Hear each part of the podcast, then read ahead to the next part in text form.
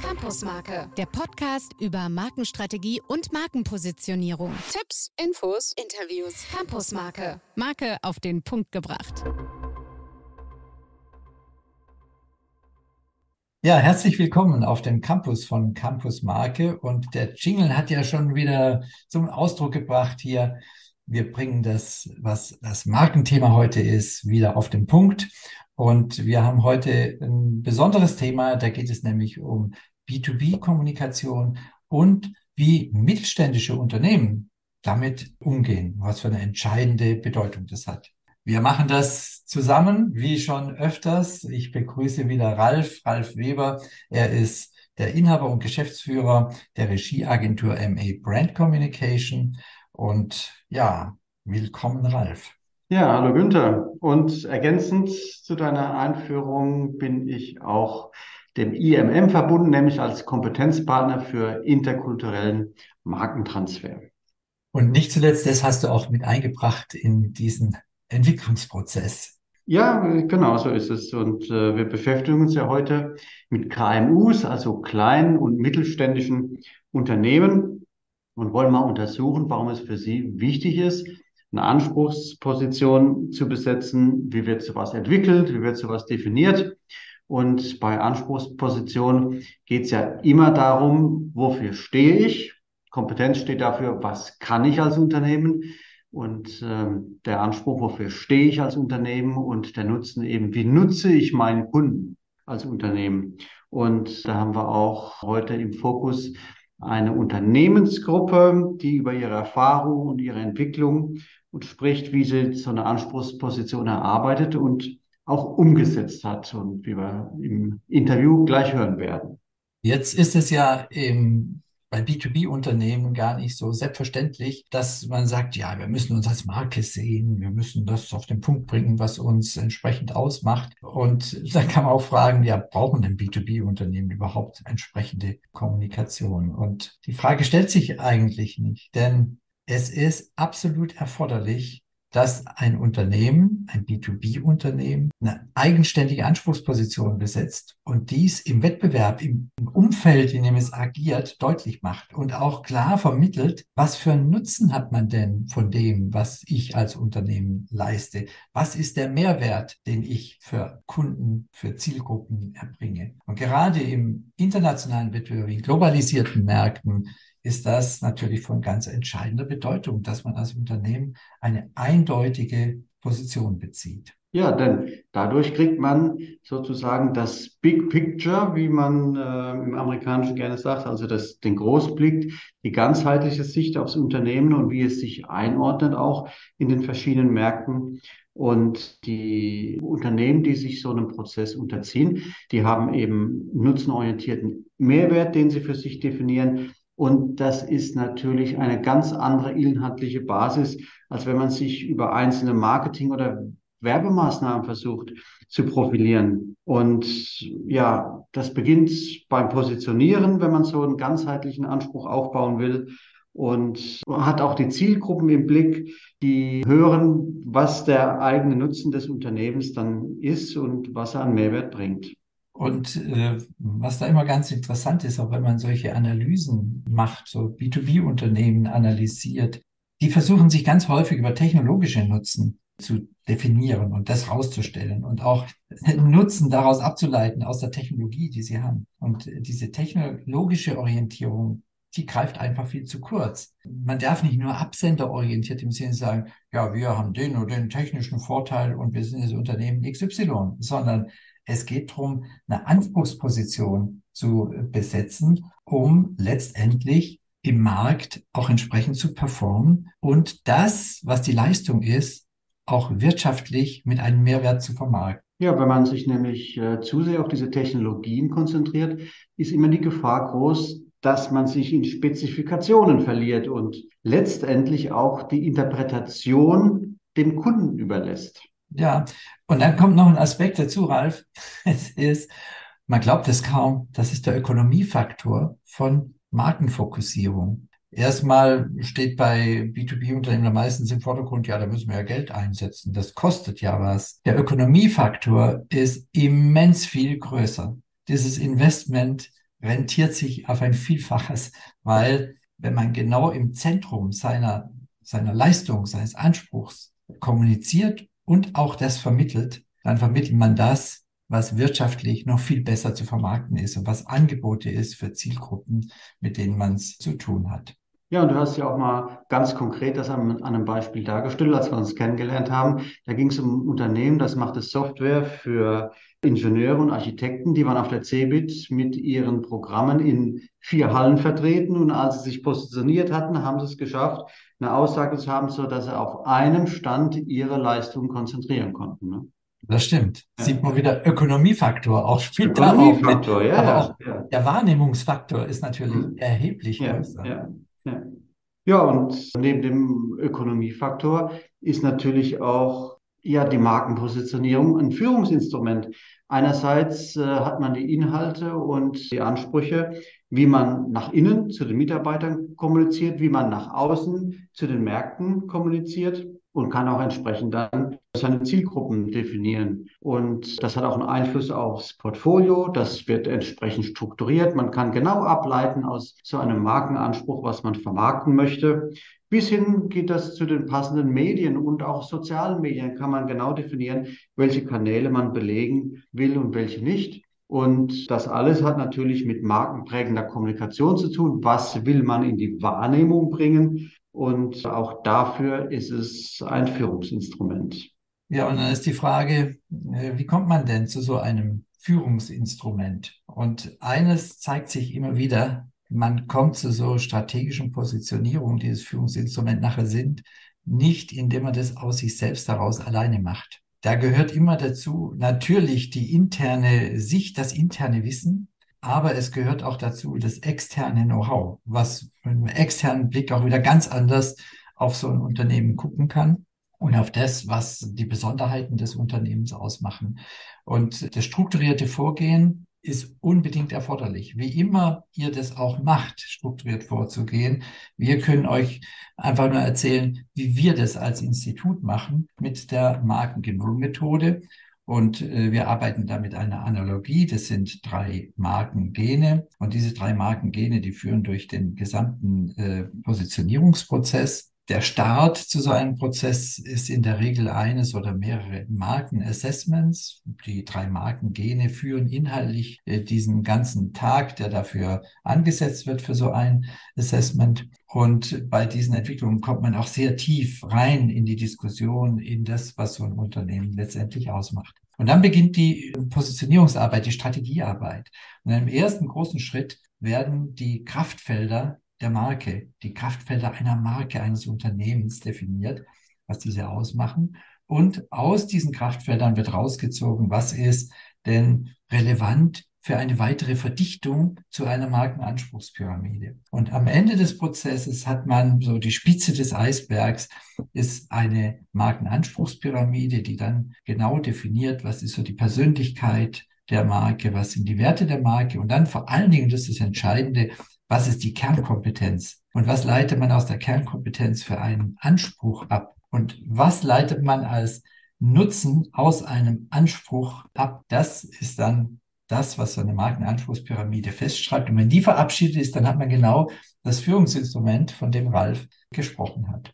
Ja, ja, ich denke, wir sollten an dem Punkt mal zuhören, was Florian Sitzi, der Geschäftsführer der Sitzi-Gruppe, dazu zu sagen hat, denn er hat die Erfahrung mit so einer Markenpositionierung gemacht und auch mit der Umsetzung. Und deswegen steigen wir mal ein in das Interview mit ihm.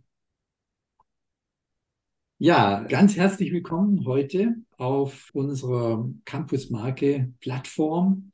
Heute haben wir einen ganz klassischen Repräsentanten eines mittelständischen Unternehmens. Wir begrüßen auf unserer Plattform den Florian Sitzi. Er ist Geschäftsführer der Sitzi-Gruppe. Hallo, Herr Sitzi, grüße Gott. Hallo, Herr Käfer. Ja, schön, dass Sie heute da sind und vielleicht sagen Sie ganz kurz mal ein bisschen was zu sich, zum Unternehmen. Sie haben ja auch mehrere Unternehmen, die Sie jetzt unter einem Dach haben und geben so ein klein bisschen Hintergrund zu sich.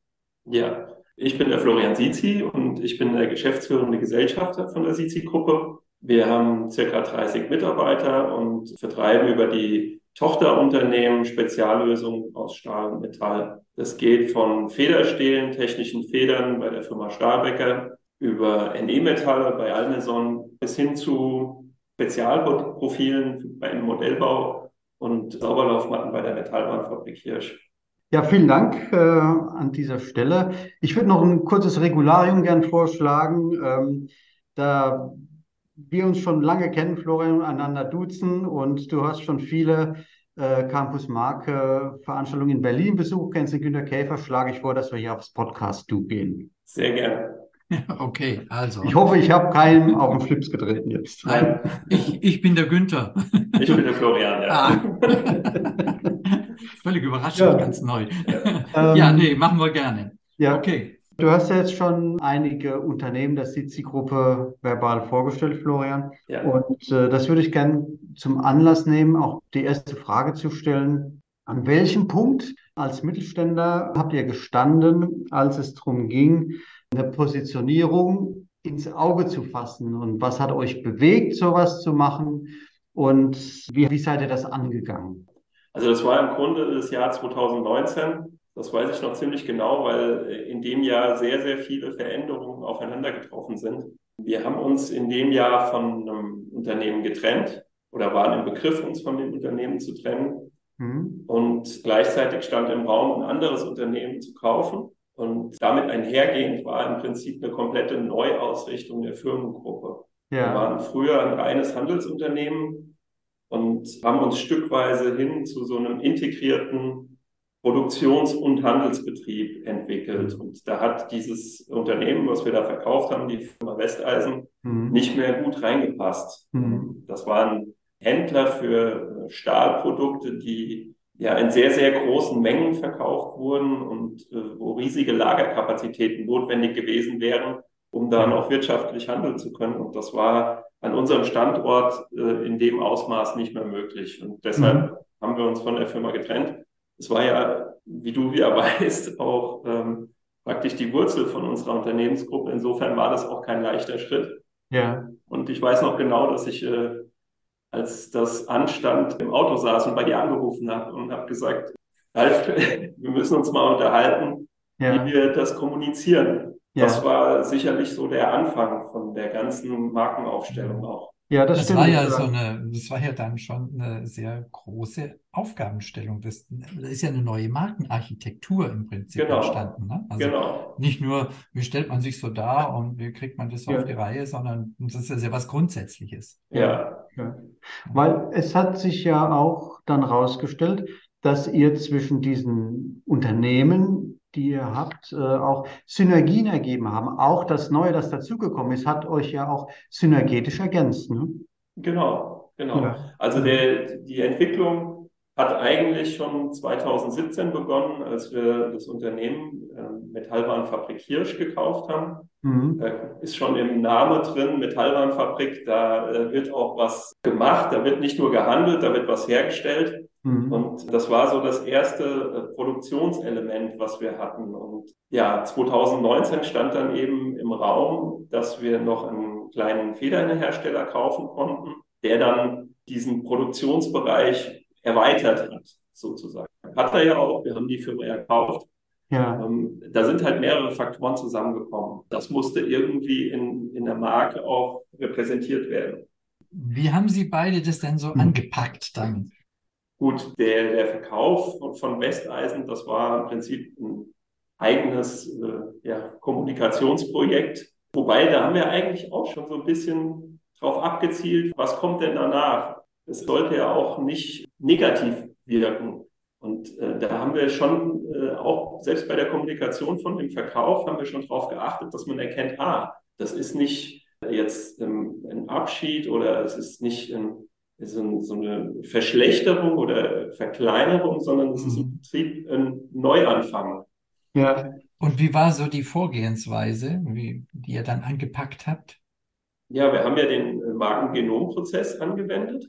Und der Anfang von diesem Prozess war im Prinzip, dass man ja ein bisschen Brainstorming gemacht hat, in der Belegschaft auch. Also das war, es gab einen Kick-Off-Termin bei mhm. dem auch alle Mitarbeiter dabei waren, beziehungsweise es gab ein Vorgespräch und dann kam der Kick-Off-Termin. Und da haben wir halt alle Aspekte des Unternehmens so ein bisschen beleuchtet und man, es ist auch so ein bisschen wie eine Selbstfindung ja, als Unternehmen. Ja. Erkennt, was, was sind denn unsere Eigenschaften als mhm. Unternehmen? Mhm. Was sind unsere Werte? Was ist uns wichtig? Wo können wir auch äh, unseren Kunden einen Mehrwert bieten durch diese Eigenschaften? Ja, und das zeigt zum einen, wie ihr die Mitarbeiter mitgenommen habt, ne? durch dieses Kick-Off-Meeting genau. und so weiter, durch dieses erste Brainstorming. Und der Markengenomprozess hat das Ganze dann sozusagen strukturiert und Richtig. hat eben die Markenaspekte wirklich auch punktgenau dann ins Unternehmen getragen und auch abgefragt dann. Ne? Ja. Ja, der Prozess war an dieser Stelle äh, besonders, weil wir haben mit den Unternehmen eben auch Einzelinterviews geführt und haben das nicht zusammengefügt in einem Ass Assessment, was oftmals gemacht wird. Und das war eben auch das Herausfordernde, weil das eine Unternehmen war noch gar nicht offiziell gekauft. Das musste alles noch unterschrieben werden. Und trotzdem haben wir die schon, schon mitgenommen. Ne? Genau. Ja, da laufen halt viele Sachen parallel mhm. bei solchen Prozessen. Ja. Also deshalb sage ich ja auch, 2019 war wirklich äh, fundamental, was jetzt unsere Gruppe angeht. Mhm. Wir sind auch verschiedentlich umgezogen. Dadurch, dass Platz frei wurde, konnte ein Unternehmen mit an den gleichen Standort ziehen. Das heißt, Mitarbeiter sind stärker zusammengerückt dann auch, die vorher auf verschiedene Standorte verteilt waren. Und ja, da hat man dann natürlich auch nach einem Mittel gesucht, wie man eine Einheit bilden kann dann mhm. aus Mitarbeitern, die aus ganz unterschiedlichen Richtungen kamen.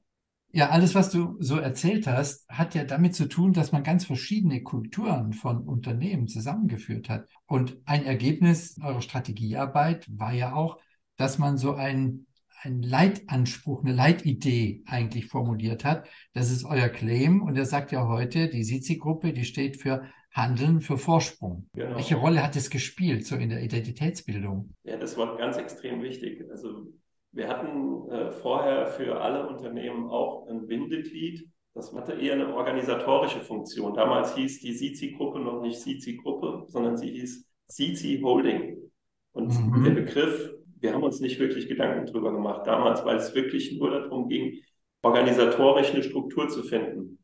Aber was uns immer stärker bewusst wurde mit der Zeit, ist, dass man für alle Mitarbeiter zusammen irgendwie auch eine Klammer brauchte, nämlich eine Identifikationsmöglichkeit. Ja. Und ja. was wir auf gar keinen Fall wollten, war, dass die Mitarbeiter sich entweder als Stahlbecker-Mitarbeiter fühlen oder als Anderson-Mitarbeiter oder als Hirsch-Mitarbeiter, ja. unser Ziel war ja, dass die alle zusammenarbeiten. Wir sind schließlich auch an einem Standort. Wir arbeiten in einem Büro, wir arbeiten in einem Lager, wir arbeiten in einer Produktion. Das ist im Prinzip unsere Struktur. Und da war im ersten Schritt mal die Umbenennung der Holding in CC-Gruppe ganz wichtig. War auch ein Prozess aus dem Markengenomprozess oder ein Ergebnis.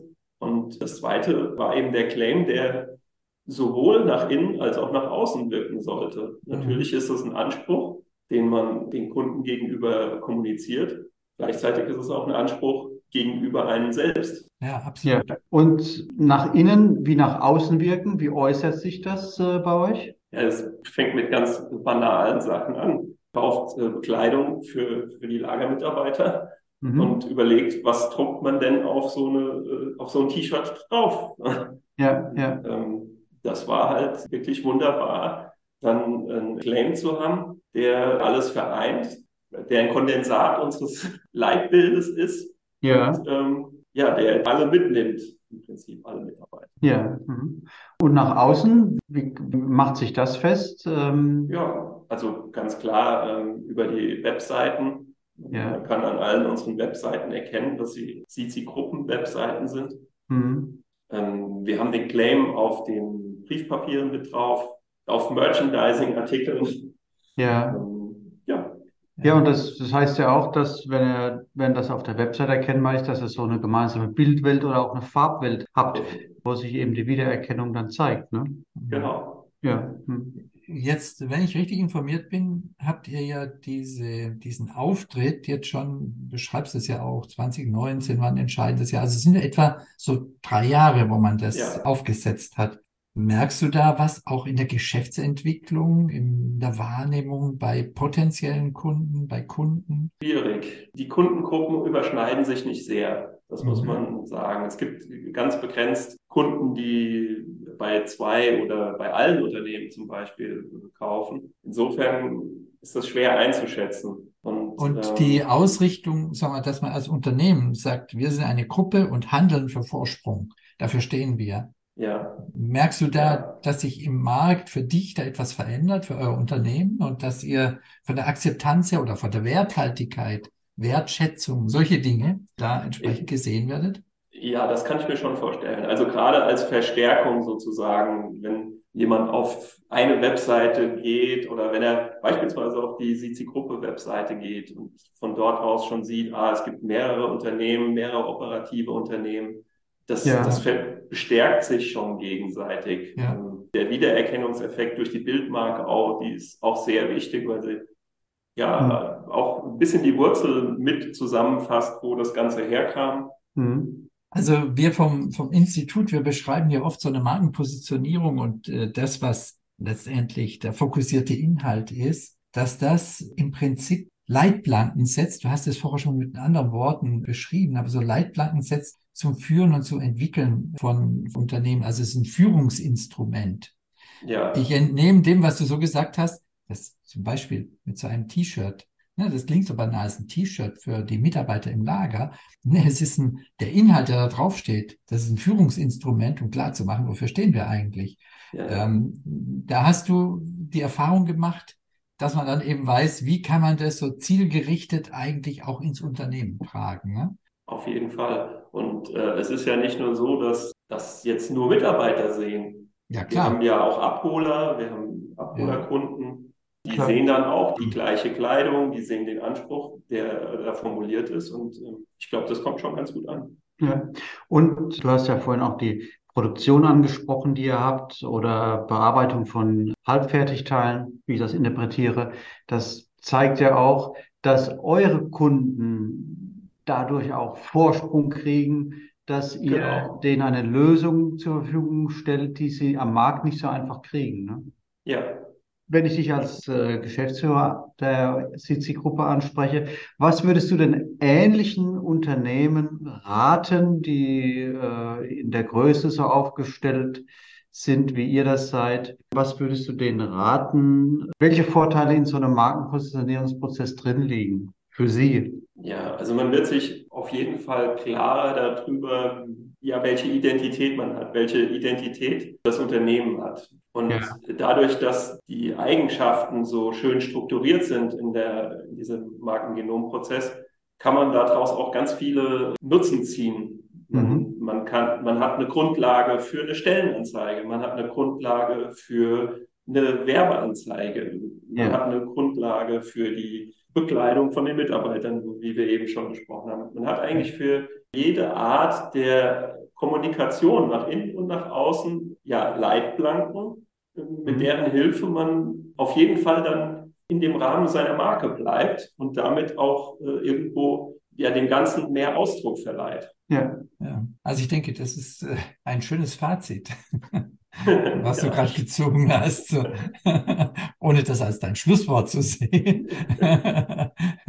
Aber ja, denke, vielen Dank erstmal, dass du so geschildert hast, was es bei euch bewegt hat. Auch wenn ich beim Interview zwischen Sie und du hinhergefallen bin, als Süddeutscher fällt mir das Du immer ein bisschen schwerer, bis ich dann drin bin, aber du merkst, ich bin jetzt drin. Ja. Jetzt bleibt es auch so die nächsten 30 Sehr Jahre. Okay. Wenn ich nächstes Mal in Berlin bin, dann genau. bauen wir das aus. genau. Da können wir dann drauf anstoßen. So. Genau. Ähm, ja, also vielen Dank erstmal dafür. Und ja. vielleicht ist ganz interessant, wenn jemand mit dir in Kontakt auch kommen will. Mhm. Wie kann man dich denn am besten so erreichen oder ansprechen? Ja, grundsätzlich per E-Mail immer. Und dann kann man ja was Konkreteres ausmachen. Ja, was wäre die E-Mail-Adresse, unter der man dich am besten erreichen kann? Die E-Mail-Adresse wäre fsizi.sizi-gruppe.de und Sizi schreibt sich Siegfried, Ida, Emil, Theodor, Zeppelin, Y. Wir werden das auch so als Schriftliches dann noch veröffentlichen. Ja. Und äh, wir machen immer so eine Kurzzusammenfassung und dort gibt's dann die Shownotes und in den Shownotes werden wir das auch nochmal dann festhalten, so dass man auch über die Shownotes dann dahin kommt. Ja, Ralf, was machen wir jetzt? Wir bedanken uns und verabschieden uns. Ja, Wie gehen wir Dank. Es war kurz und knackig und auf den Punkt. Ja, ja. und hat Spaß gemacht. Also, Wie Marken sein müssen. Ja. ja, genau. Marke auf den Punkt gebracht. Ja. Du hast für dich, für dein Unternehmen genau das erzählt, was deine Marke auf den Punkt bringt. Also danke dafür. So. Dank. okay, dann okay. bis zum nächsten Mal. Bis Tschüss. zum nächsten Mal. Tschüss.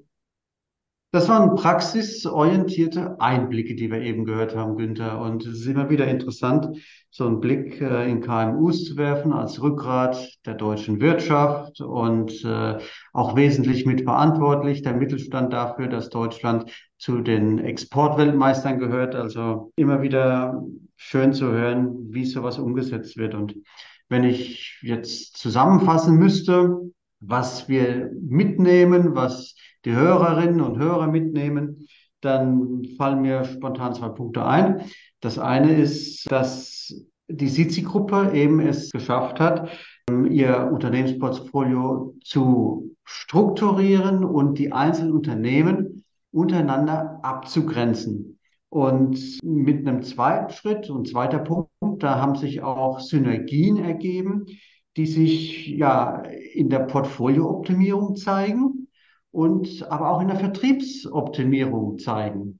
Und das deutet auch wieder auf einen Ökonomieaspekt den du vorhin angesprochen hast. Ne? Ja, das stimmt. Also das ist für mich auch so ein Aspekt, äh, dass bei ihm ja auch deutlich geworden ist, äh, dass das in der Tat was mit Ökonomie zu tun hat, diese Fokussierung, diese Konzentration. Aber der dritte Punkt aus meiner Sicht und für mich das Wichtige dabei ist auch, es kommt nicht auf die Größe eines Unternehmens an. Es kommt nicht darauf an, ob man jetzt ein KMU vom kleinen und mittelständischen Unternehmen ist, ob man sich nur mit B2B beschäftigt oder nicht. Es gilt für B2B-Unternehmen gleichermaßen wie für alle Größen von Unternehmen. Man muss sich positionieren. Man muss auf den Punkt bringen, für was man steht und was man letztendlich als Anspruch vermarktet. Und ich denke, auch das ist bei diesem Beispiel mit Florian Sitzi gut rübergekommen. Ja, ich denke Und auch. damit mit diesen drei Essentials, Takeaways, wie immer ihr es nennen mögt, wollen wir uns heute äh, wieder verabschieden. Wie immer gibt es auch da in den Show Notes nochmal den Hinweis, wie man mit Florian Sitzi auch in Kontakt äh, kommen kann. Wir werden auch nochmal eine kurze Zusammenfassung machen zu diesem Podcast, was die Inhalte sind. Und dann freuen wir uns, wenn ihr uns euch und uns auf eure Ohren nehmt sozusagen. Und wir freuen uns auch demnächst wieder mit einem neuen Thema für Campus Marke bei euch zu sein. So Alles Gute und bis dann, Ralf. Ja, auch von meiner Seite. Ne? Tschüss, bis dann. Macht's gut. Campusmarke, der Podcast über Markenstrategie und Markenpositionierung. Tipps, Infos, Interviews. Campusmarke, Marke auf den Punkt gebracht.